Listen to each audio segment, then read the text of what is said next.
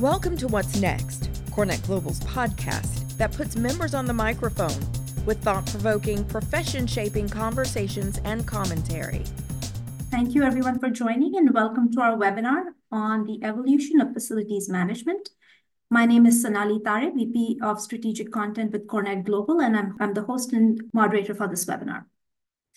Before we begin, just a few housekeeping notes. You'll note that your, li your lines are on mute, so do keep them muted. It'll help us minimize background noise. Um, if you're not one of the speakers, please also have your uh, video turned off. If you have questions, please share them via the chat function and we'll address them when we get to Q&A. That brings me to the topic at hand. Uh, facilities managers across industries are finding themselves at the forefront of big challenges, and increasingly they're playing an important role in both tactical execution and strategic planning. Health, safety, and security, return to office, sustainability, and business continuity are just a few of the issues that they're grappling with. These are also the themes that run through our discussion today. With that, I want to thank our expert panel for being here to share their thoughts. And I'm going to ask each of them to introduce themselves, starting with uh, Antonia Walmsley. I would like to point out that Unfortunately, Michael Hall was not able to join us today, but we did want to thank him for his contributions to the report. Um, so Antonia, if you want to go first. Sure. Uh, my name is Antonia Walmsley. I'm the head of strategy and design for Unispace. Uh, at Unispace, we're a full service uh, strategy, design, and construction company. We cover an end to end service um, in the design and construction um, ability. So nice to meet everyone. Yeah, Cheryl Carron. I'm America's Chief Operating Officer for Jones Lang LaSalle. We are a, a global uh, corporate real estate company, uh, and my division, Work Dynamics, focuses on the occupier space and serving corporates for uh, an end to end delivery system, uh, including tech, traditional uh, real estate activities such as transactions and lease administration, uh, portfolio assessments, but also the full uh, envelope of facility management services. Happy to be here.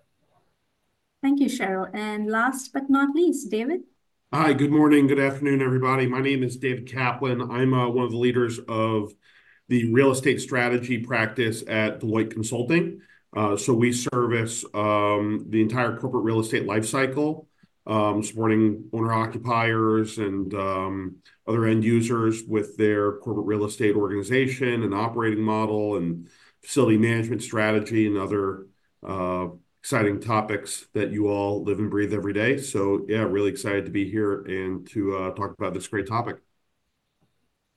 Thank you, David, and thank you, Antonia and Cheryl as well. I know we're eager to hear your thoughts. So um, with that, let's go to the first question. Um, what would you say are the hot topics in the FM universe these days? Is it managing costs? Is it leveraging technology, capturing data, managing underutilized assets? Are there other concerns that are keeping uh, facilities managers up at night? I'd say all of the above. I would tend to agree with you. All of the above and then some. Um, yeah. I think uh, cybersecurity is something I would add to that. Uh, and uh, resiliency, uh, you know, energy consumption, sustainability, space utilization, microgrids, electrification, uh, and certainly uh, you mentioned technology. I think that gets an extra underscore. Yeah, I think we're at this really interesting point where, you know, um, the the the landscape of technology beyond just like the traditional IWMS solutions, right? That we all have to, you know, work in every day. But, you know, as you start to think about healthy buildings, sustainable buildings, energy management, space utilization and how all of that gets enabled by an ecosystem of technology that seems to be really top of mind for clients. Like they want to understand their data better. And i mean i don't know cheryl and antonia and, and sonali like this this is stuff that we've been talking about in this industry for 20 years right? It's like when is it going to come to the point where we can really do all of this? And i feel like the you know, the future is now a little bit right now because of some of the advances in sensor data and and SaaS-based computing and all these things that we now can take advantage of because, you know, smart buildings are are really advanced and really achievable nowadays. And so that just enables so much of what facility management is trying to do. So yeah, I agree, all of the above, but underscore on technology for sure. Yeah, for sure. I think I think it also um, one of the major things is uh, understanding motivation. I guess is and understanding how people are.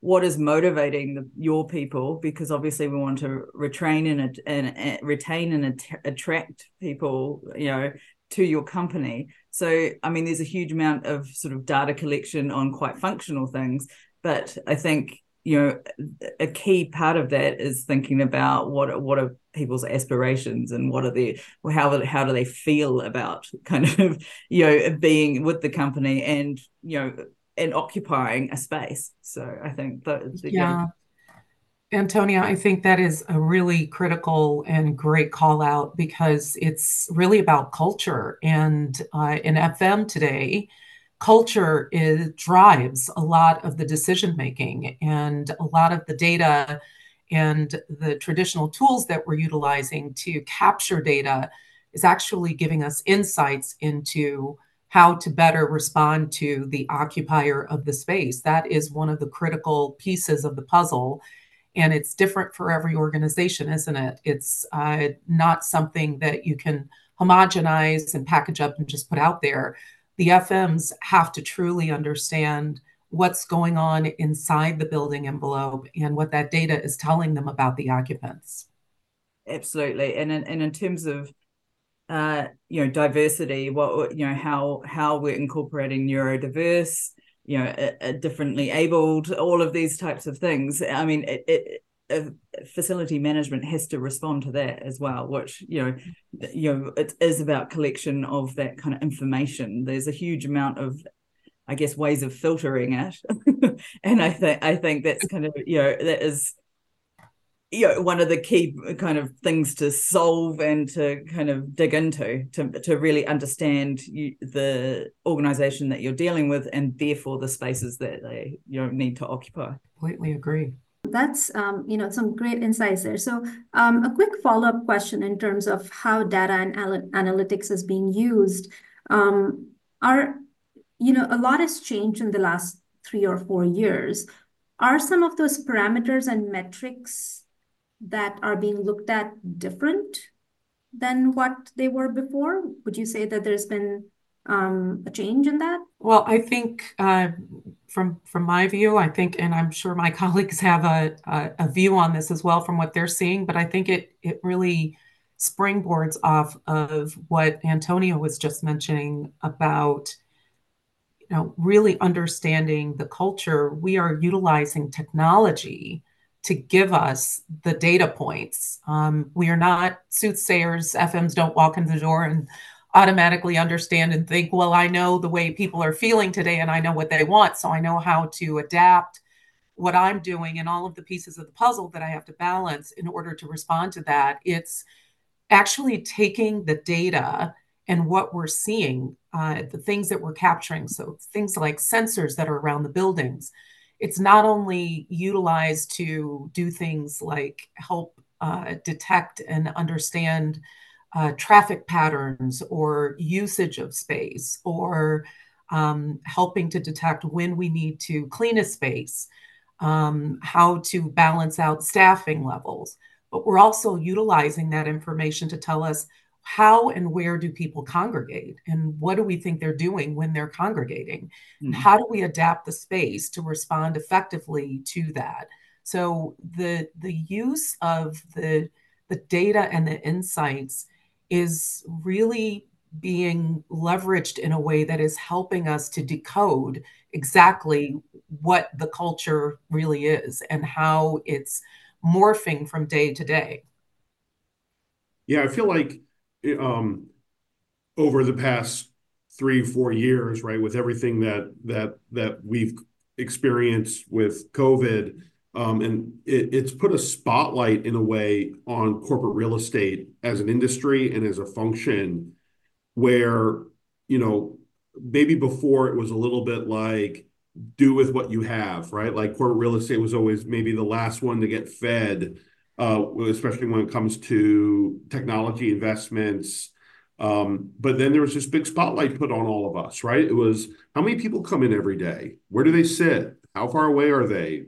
How often do they come in? How often do they stay? And it's like we need a lot more tools to be able to manage that. And I think Cheryl, your your point is is so apt that when you have all of this, and we have clients that are, I think, really figuring it out, right? And, and really putting the time and energy to figure it out.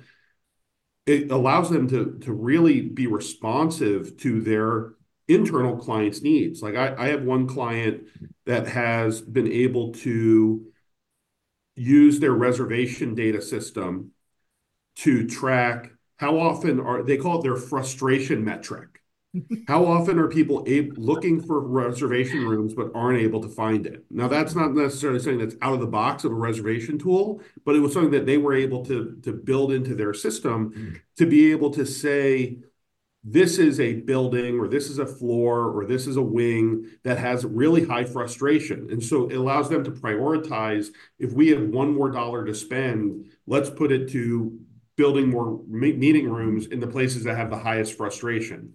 And so mm-hmm. you, there's a, this whole background of data that you have to be able to track. To, to your point, Cheryl, and and now we're able to do it in a way that that maybe wasn't achievable before, in part because there's this spotlight in our industry, right? All the things we're trying to solve for are top of mind. Like they're board, you know, executive level thinking around workplace experience now that maybe wasn't wasn't there um, when this wasn't such a heightened conversation. Yeah, I think I think it's an interesting kind of you know you like you're saying the focus and there's a sort of a not a new focus an additional focus i guess facility management have to do is is data analysis. I mean this is this is kind of a layer that has we, we're collecting all this data but then the the step into what does it mean? Really i mean a, a, lot of people are looking to facility managers going yeah that's all very nice but what does it mean? Because they know that. So in terms of recognizing patterns uh you know kind of understanding heat maps what that means and potentially kind of driving it as a trajectory to what the what next year looks like what the year after looks like and you know what is that you know and making key decisions based on that data.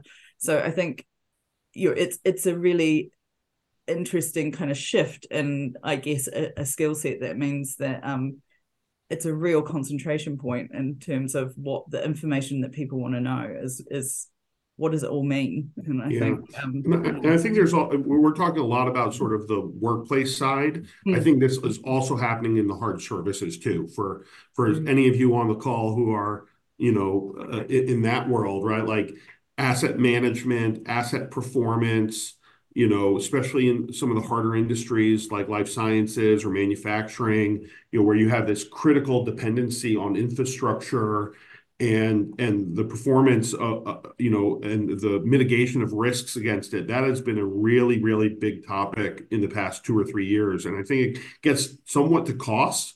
Right, you know, people want to f- try to figure out uh, what's our asset base look like, what's repair and replace decisions, and I feel like asset management for those, you know, that, infrastructure class of assets has been really a focus of a lot of my clients, especially ones that have more of that high, you know, uh, harder operational environment. And I wonder, you know, Cheryl, you know, your all's business is like across all of these spaces. Do you see, um, you know, any of those topics sort of rising to to um, to to the need that JLL needs to support too? Absolutely. Um, very, very, very appropriate. Uh, you know, the uh, I think we've seen an uptick in our reliability business.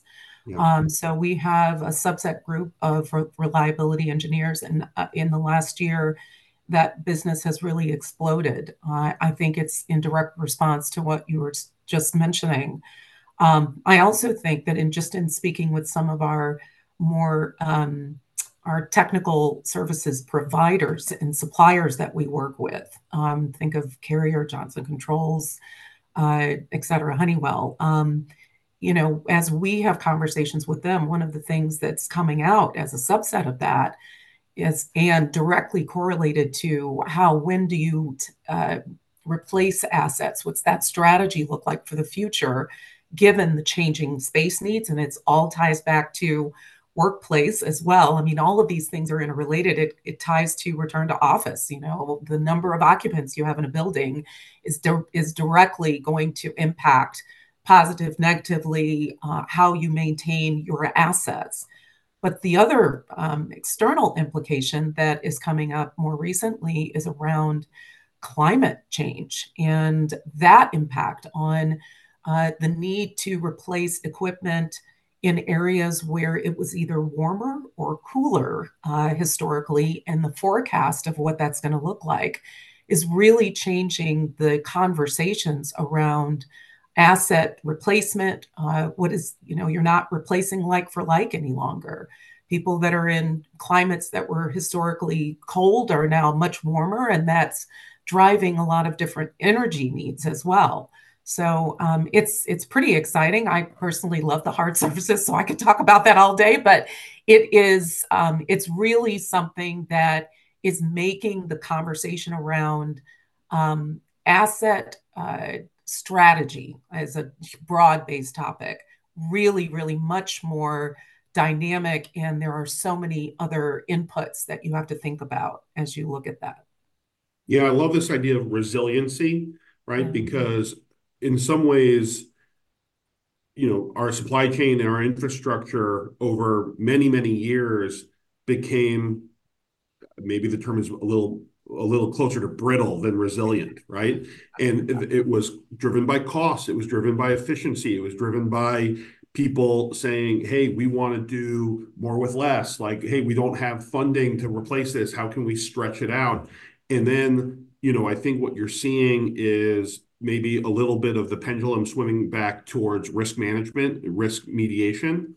You know, I have one client that is hyper focused on you know evaluating all of their infrastructure across like a dozen different risk parameters and figuring out how to track capital spend directly towards solving and remediating those risk issues mm-hmm. and in a way that like before maybe some of the, our you know the, the people listening here can can relate to this right? Like local capital budgets are often owned by the business right. they're not owned by facilities management. They're not owned by corporate real estate. So how does corporate real estate get a seat at the table to say hey i'm sorry site gm but you have to replace the roof this year and when they kick the can down the road and they go, well, I, you know, I'd rather spend it on this or that, you know, I've, I, I have operational needs that I need to solve for. When the roof fails, you know, because eventually everything needs to be replaced, right?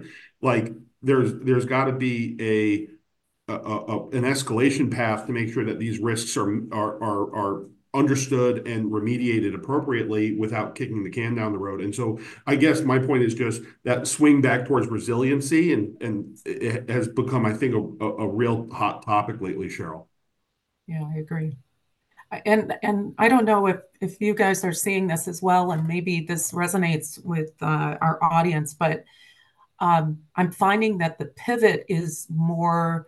It's less about um, cost savings and more, you know, tied to cost management, cost leadership, having a much more sustainable way of evaluating uh, the asset or a, an entire portfolio and what you're doing around it. So the challenges to our FMs of today is less about, oh, you've got to just drive this cost out hard and fast. I mean, you will always have a component of that uh, in you know a variety of economic factors that hit the market. You know, healthcare is getting hit pretty hard, so of course they want to drive out costs. But a, a lot more of the conversation we found is less, hey, I need 10%, 20% out. And it's more about, I need some not only consistency, but I need you to be, I need for us to be in a cost leadership position on how we're going to manage our assets and all the related uh, inputs to that uh, over the course of the next you know 10 years or more. Um, and so i don't know if that if you're seeing that uh, as well antonia or david. I think um we yeah we are seeing that a lot. I think the focus it feels like at the moment in terms of you know workplace fit out and that sort of thing is on value and value of kind of not just what it is now but because there's so uh, you know i think we've learned in the last few years that there's so much uncertainty that there almost needs to sort of have one of those major value you know kind of propositions is how does this how does this move with us? How is this going to evolve with us? If we're going to invest now what is this going to look like in two years three years time? And we i think we all talk about oh you know things have to be flexible so that we can evolve. But it's it's really understanding what that flexibility means in terms of uh, level of investment to uh, to allow mm-hmm. uh, you know spaces to do that um, but then it has to also have the uh, overlaying kind of layers of you know, you can have as much flexibility as possible, but you could end up with just what essentially you know is a conference room with foldable furniture and all this kind of stuff, which isn't going to answer a lot of the other questions that that um you know and the uh, other motivations of people who need to be there. And so I think you know that idea about value like what it, you know what is the value and how does that how do we maintain that value in future is much more of a question now than i think you know the budget driven kind of uh, examples yeah it is it is amazing to me how um um Uh, my you know my my select group of clients that i work with they're they're still building right? They are, you know, and and and maybe they've turned their capital budgets from new environments to fitting out and refreshing old environments, but they are largely still, you know, putting money into their spaces. And I think the really forward-thinking ones are are doing it in a way that incorporates energy management too. You know, I'm seeing a lot of that, like, hey, if we're going to retrofit this, let's put in better sensors, let's put in better building management solutions, or let's build a layer on top that we can collect all the data. Um, I mean, I think that kind of points, Antonia, to your, you know, how do you how do you create value out of this? It's like it's not just refreshing furniture and paint and carpet anymore. You know, I think that you have to be able to show the return, and you know, that's one of the things that that I, I feel like our industry always has been asked, but it's not always immediately answerable is like, well, what's the value of a better workplace? Hmm. Right? Like, what's the value of cleaner air for your employees and your visitors? Like, what's the value of better collaboration space? Like, does that help you, you know, move the needle from a revenue perspective? Does it really move the needle from a from a from a margin perspective? But I think Cheryl, your point earlier around culture. You know, I mean, I'm fortunate to be able to go around to a lot of different client sites. You know, I get to go to different headquarters and different offsites, and you know, you you know, there are companies that you walk into their spaces and you feel it. Yes. And you feel the culture. You feel how important it is to have mm-hmm. spaces that mean something to people. And they dedicate a lot of resources to running the buildings, running the services. And, you know, I don't know if it's a vibe or if it's like, I don't know if it's measurable around like, wow, these are people who work here seem just like a little bit more of a bounce in their step. And, you know, on the other end of the spectrum, you go to places where real estate was the last dollar given and you know it's broken chairs and it's duct tape and you know that those companies can be really really successful at a lot of other things but you know it is a little bit of a downer you know like i mean i mm-hmm. wouldn't want to you know if i if all other things were equal you wouldn't want to work in a place where there's duct tape on the chairs. So i don't know i think that cheryl to your point about culture earlier it's like that's that's where it really starts to resonate and that's where the a lot of the value where the uncapturable value is. Yeah and i, th- I think that's that's true. We i mean we all talk about the return to the office. Why would you return to an office that is doesn't kind of number one look or feel or or kind of uh, I guess nurture a culture, but also one that doesn't function. And I think that, that we're we're dealing with a lot of real estate at the moment that doesn't function. I think we've got um, you know in the last survey that we did, we you know we've got fifty eight percent of people that we interviewed feel that the the space that you know the office space doesn't actually do what they need to do to facilitate yeah. the work and i think you know these are the these are the things it won't it won't be able to drive that culture without having people you know there. So i think you know analyzing and making sure that we have you know the data and that motivations again about what people do to create a culture it, it, you know without doing that we we actually kind of there's no point having a space i guess. Yeah, absolutely. I mean and it's all really tied to uh, talent and the attraction of talent. And having that talent be able to engage in the culture once they're in a space and then be able to drive it and innovate from it uh, with others that they interact with.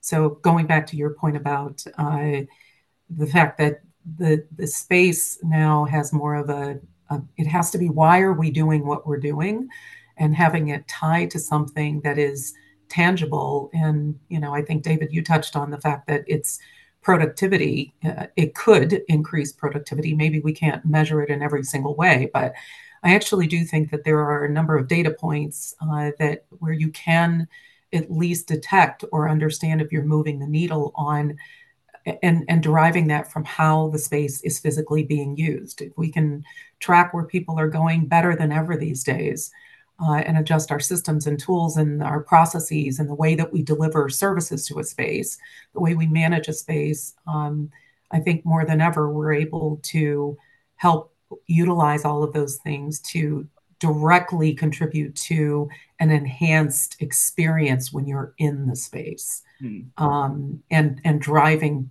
more productivity and engagement as a result of that. I, I see that there's some questions in the chat, Sonali. Do you want us to um, tackle those now, or do you have some other topics yeah. you want us to cover first? Um, I think it might uh, not be a bad idea to look at them, uh, considering that they kind of relate to what we're talking about right now. Mm. So, uh, do you want me to read them out? Do you want to read them out? Either way works. Yeah, I'm looking at the first one from from Jack. Hi, Jack. Um, how do you add conference rooms to a space that's already built? What would you give up? Wow, it's a great question. you know, I, will leave it to the design. The, you know, we have our, our designer here. What would you give up, Antonia?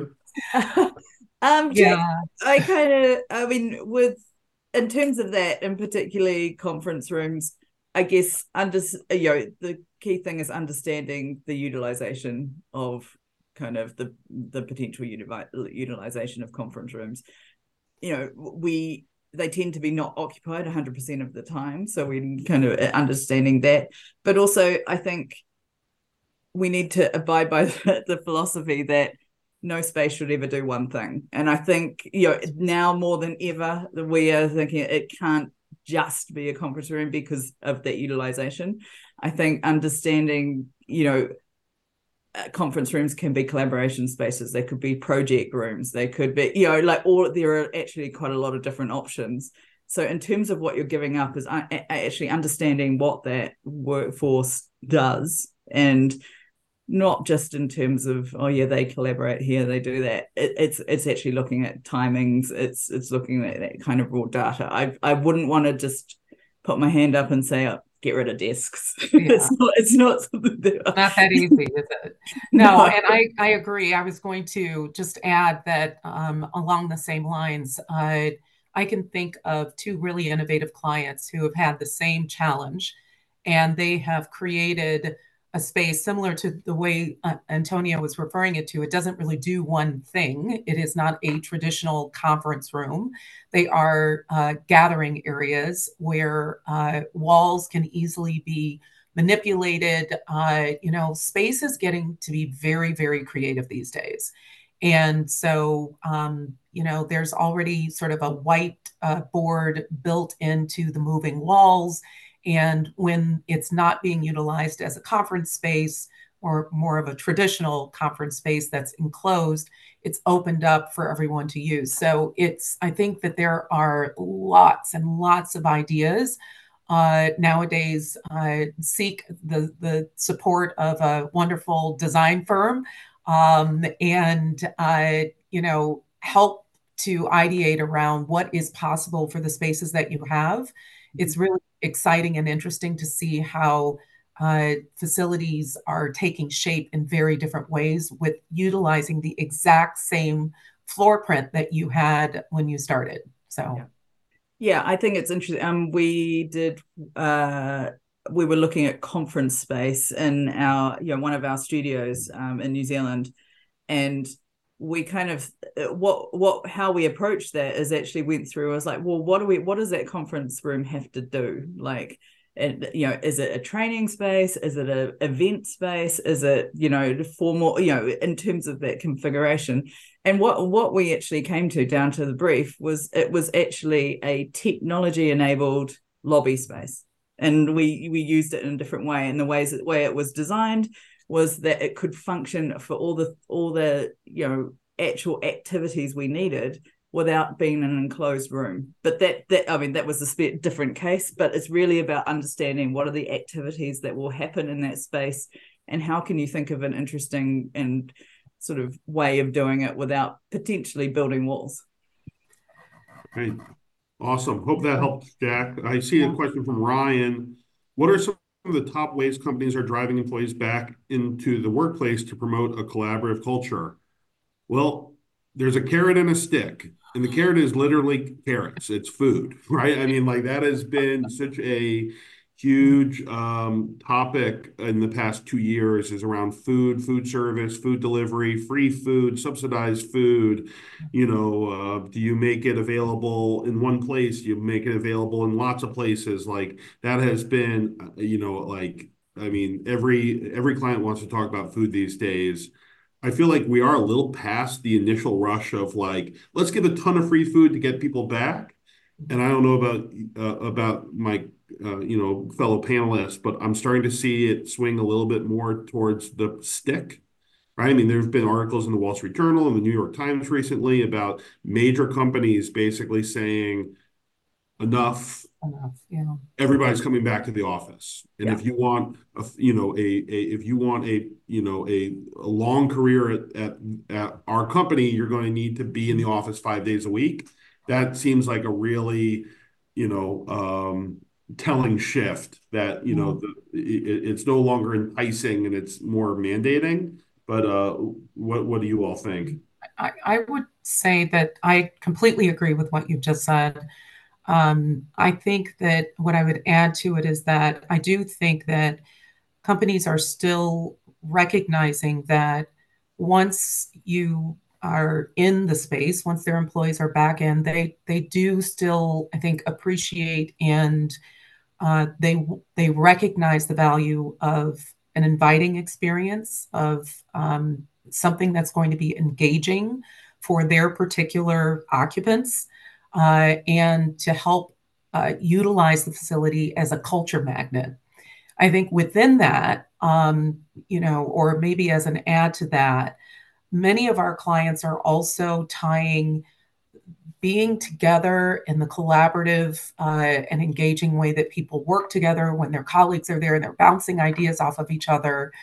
Um, they're utilizing that as developmental career tools uh, to say that, you know, when you're in a virtual environment, there's just rem- a reminder more so that you can't really grow your career from a computer screen. And the fact of the matter is, is that you need to be there so you can get pulled into meetings ad hoc, so that you can be a face in the office to hear conversations that are going on, or you um, can learn and be more engaged, directly learning versus when you're just learning uh, virtually. Mm-hmm. Uh, and so it's those types of uh, what I think are more traditional things that many of us who worked years and years and decades in the office had the benefit of that um, either people entering the workforce now or those who have been in the workforce for a long time but have gotten comfortable working from home or working from some other place now are being reminded of the real joy and the benefit of having a change of scenery growing your career and uh, engaging with your colleagues and having sort of a synergistic way of working that ignites uh, energy passion fuels all the things that you love about work when you come into the office. Mm. Yeah, it's it's interesting because I think um, you know, post COVID, everybody went, oh, it's all about social, it's about collaboration, and let's just only have spaces for that. And I think you know now we're coming back to a much more measured and thinking about what that you know what that means is that you know, without having those relief spaces, without having kind of the focus spaces, people will stay at home because that's where they need to do that work. The the kind of benefit of having a collaborative space is that you have to be able to retreat from that to to function and it's about kind of what what is the task that you're doing at the time you know obviously we absolutely want them to do it in the office because it does uh, you know th- those ad hoc meetings we know you know th- that's where the career development is that's where the innovation is and and that sort of thing. But you can't kind of have one without the other now. And i think we've become to realize that. And i think the mandates that are happening now are almost a a, a reaction to this whole social yay everybody come back to the office but everybody everybody's like well but i know i can get work done at home. I know i can do all those sorts of things. So it's sort of a, getting to be a more balanced workspace again in terms of the facilities that you need to do that.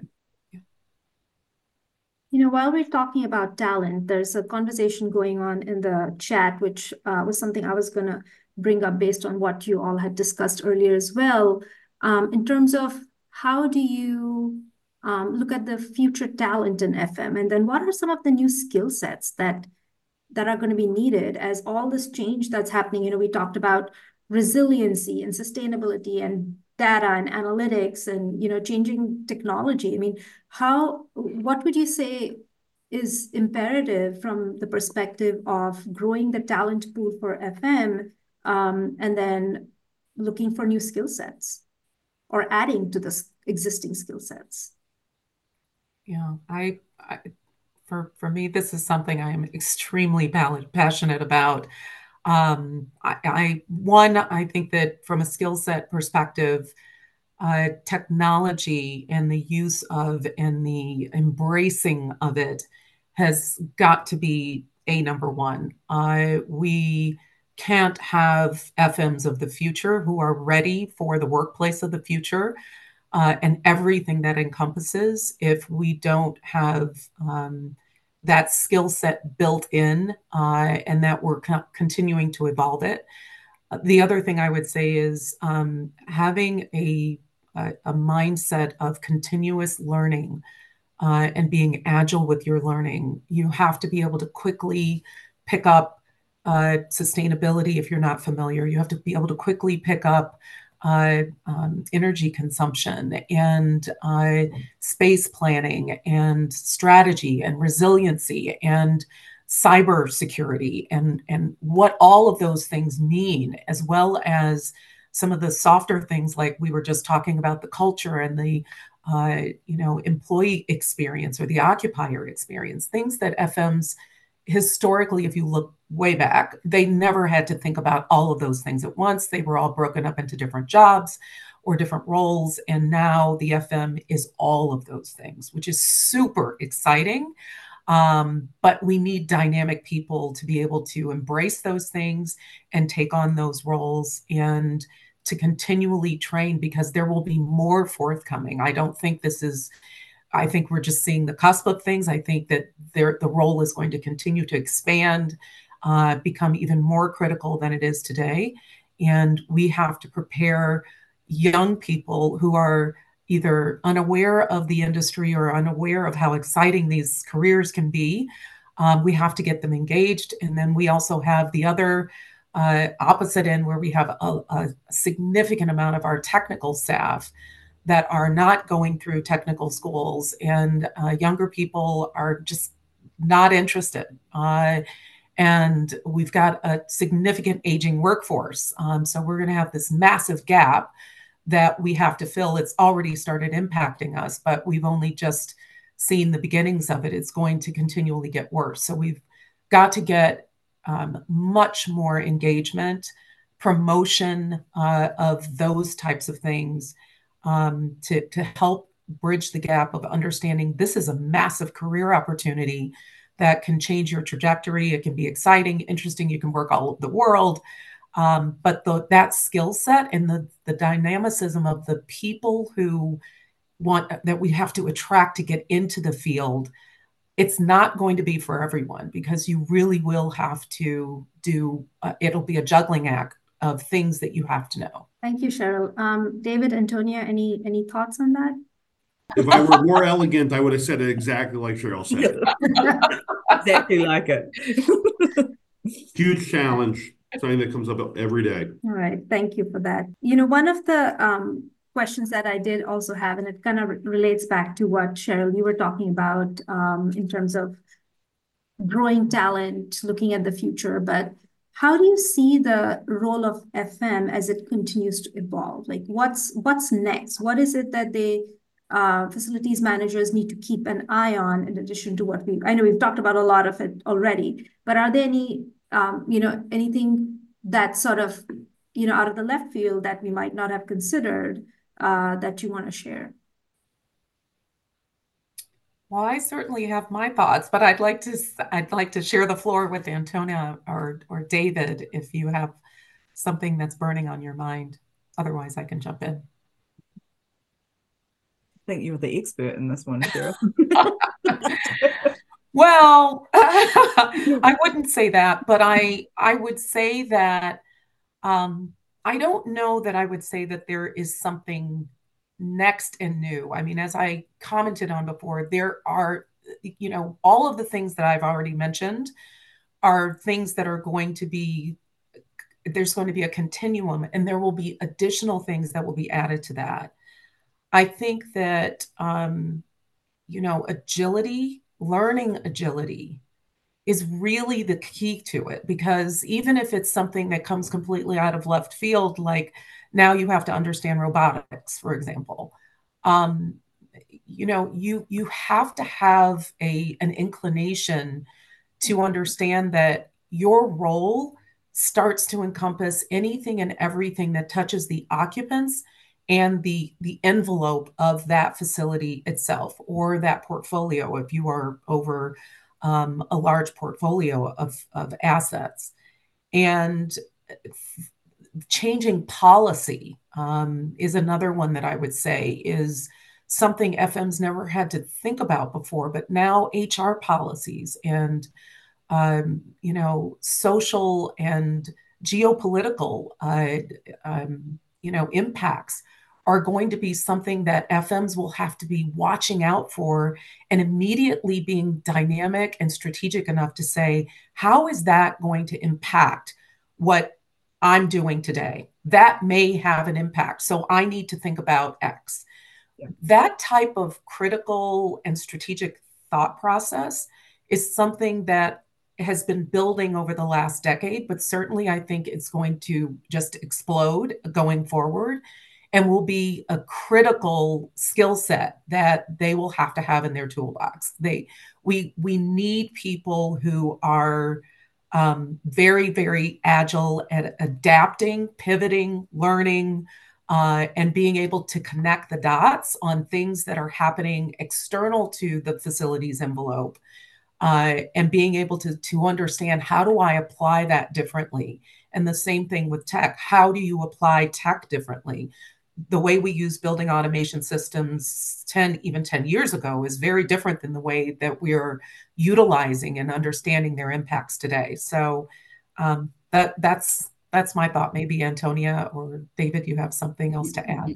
Yeah i'll just i'll just say that like when, when i look at my clients when i look at the leaders who participate in CoreNet you know people come from a lot of different backgrounds. You know, I have I have you know the heads of real estate and facilities management who are former finance people, former lawyers, people from HR. You know, I there are people who grew up turning wrenches. Um, there are people who come from more of like the workplace design perspective, and so I think you know the point around like what are core competencies, what are core skill sets. You know, people come from into this industry from a lot of different backgrounds. Um, I guess because I work with a lot of um, clients that have large own portfolios, you know, critical manufacturing, healthcare providers, where the the the facilities themselves are such a operational risk.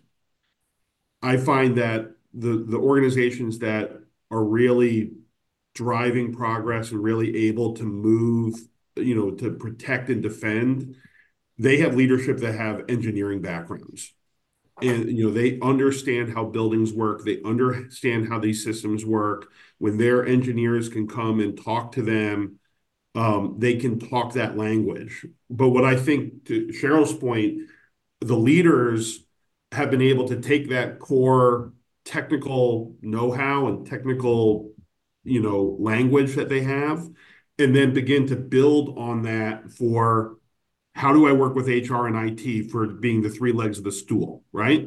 Like that has a lot of softer skills, has a lot of, you know, corporate professional skills that, you know, it, it's just like, where do you find that overlap of people who can do a little bit of both?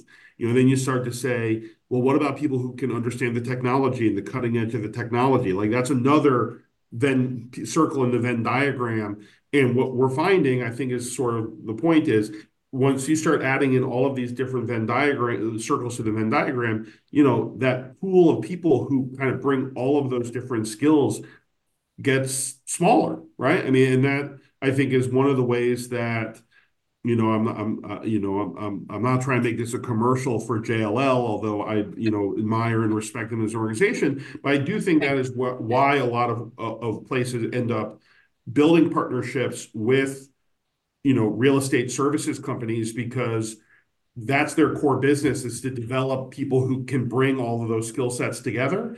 And but what you know on the other hand you know for me working with clients you know i always try to recommend that they keep some amount of you know technical skill set in house so that they can play man on man defense with the engineers and the vendors and and sort of have that internal view. And so I don't know. I that's kind of a long-winded answer to say. I think still at the heart of a lot of what we do is like a te- like a technical persona that you, you that that needs to have a lot of other skills. But if you have all the other skills without the technical persona, you know that can be um, a, a place of potential challenges.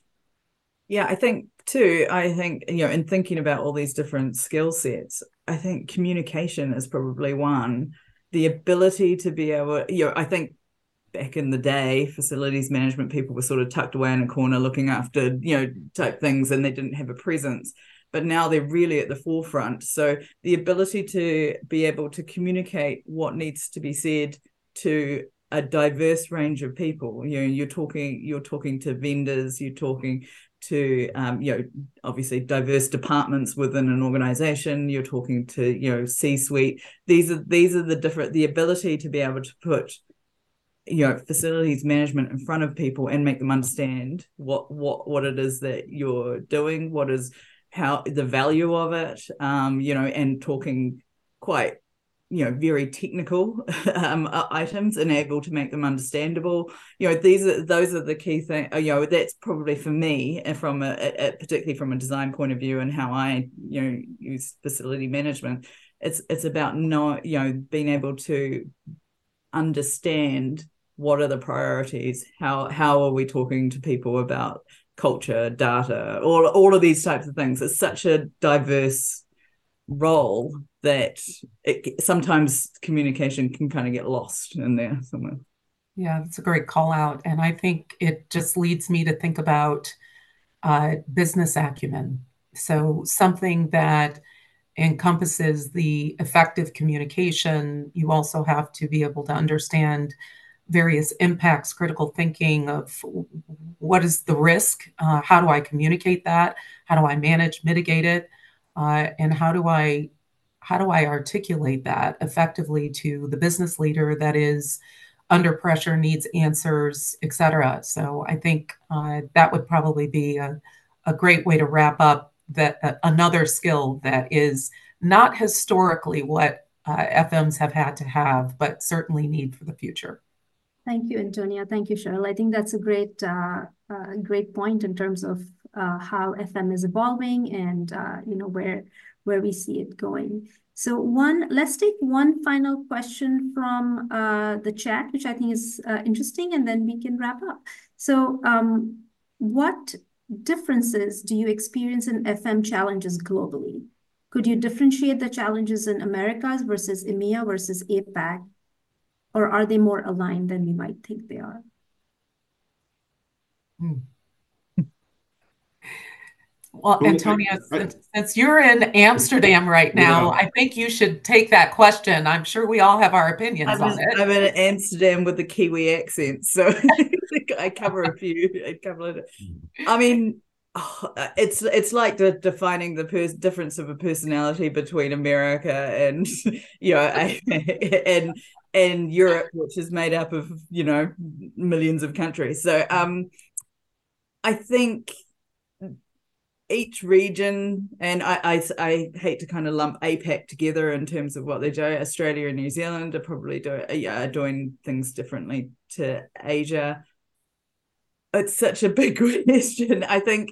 I mean, it, you know, it, it is the stages in which we're progressing. Um, you know, in the evolution, I guess, of facilities management in terms of uh, building stock, in terms of you know uh workplace innovation those types of things. It it it is and it, i feel like it's at really different stages in um that process.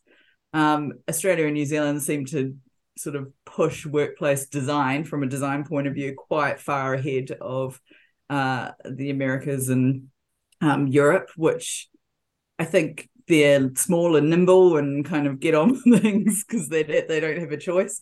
So, um, but yeah, it, it comes down to uh, the there are completely different personalities, and it's really hard to actually define into one go. I mean. Cheryl, you probably yeah. have a good idea. yeah, absolutely. And I think it's just bridging off of what you said that the differences are it depends on the the subtopic that you are um, referencing with regard to FM. If you're if it's more of sustainability, I mean, as Antonia said, there are so many different. We are at different maturity levels. We are at different regulatory levels. Um, which drive a lot of the behavior. There are cultural nuances where things are important and you know experience for example is cutting edge in asia. It is so much further behind in the americas uh, and it's maybe somewhere burgeoning in between depending on the country that you're talking about in uh, emea so it really depends. There are so many nuances. I think what i would say by and large, the one thing that unites us all and that we all struggle with is really just getting back to the talent piece of it. I think across the world, I don't know anywhere where someone is saying, we don't have that problem. Every single country, every single location, as it relates to our industry, is struggling in some form or fashion with the type of talent that is needed to combat and to attack and effectively manage through all of the changing landscape. Um, and being able to do that dynamically within the confines of, again, all of the different cultures and all of the different uh, needs and priorities and regulatory uh, uh, permissions or um, allowances that we have to manage uh, in the industry. I think talent is the one thing that really uh, binds us all, but it's every region is very different depending on what topic you're talking about. And there's probably few that are all 100% aligned like like talent. David do you have anything on that that we haven't covered? Well you know i i i um i do think that there's a difference in um, market maturity too right? Yeah. you know in terms of um, the size scale and scope of vendor partners in some of these areas and in the in the way in which that they engage right? Like you know um, america has a very robust service provider market um, and they bring tremendous skills and talent and you know technology and playbooks and all those things and you know, I, I mean, Cheryl, you you certainly know this better than I do, but you know, other parts of the world don't have that same capability. So you know, you start to talk, talk about from a model perspective. You know, how do you try to cover? You know, if you have a very distributed global network, which a lot of our you know uh, our our people on the call might have, you know, how do you begin to leverage a global like you know a global standard a global model while delivering with local vendors. And um, because, you know, if you go to some smaller countries, that's just what you're going to be dealing with. Yeah, that's right. That's a good point. Thank you, David. Uh, and on that note, I think uh, it's a wrap. I mean, thank you so much, uh, Antonia, Cheryl, uh, and David. Uh, great conversation, uh, great input and insight on the chat as well. That always adds a, adds a whole lot to our conversation. So thank you for that.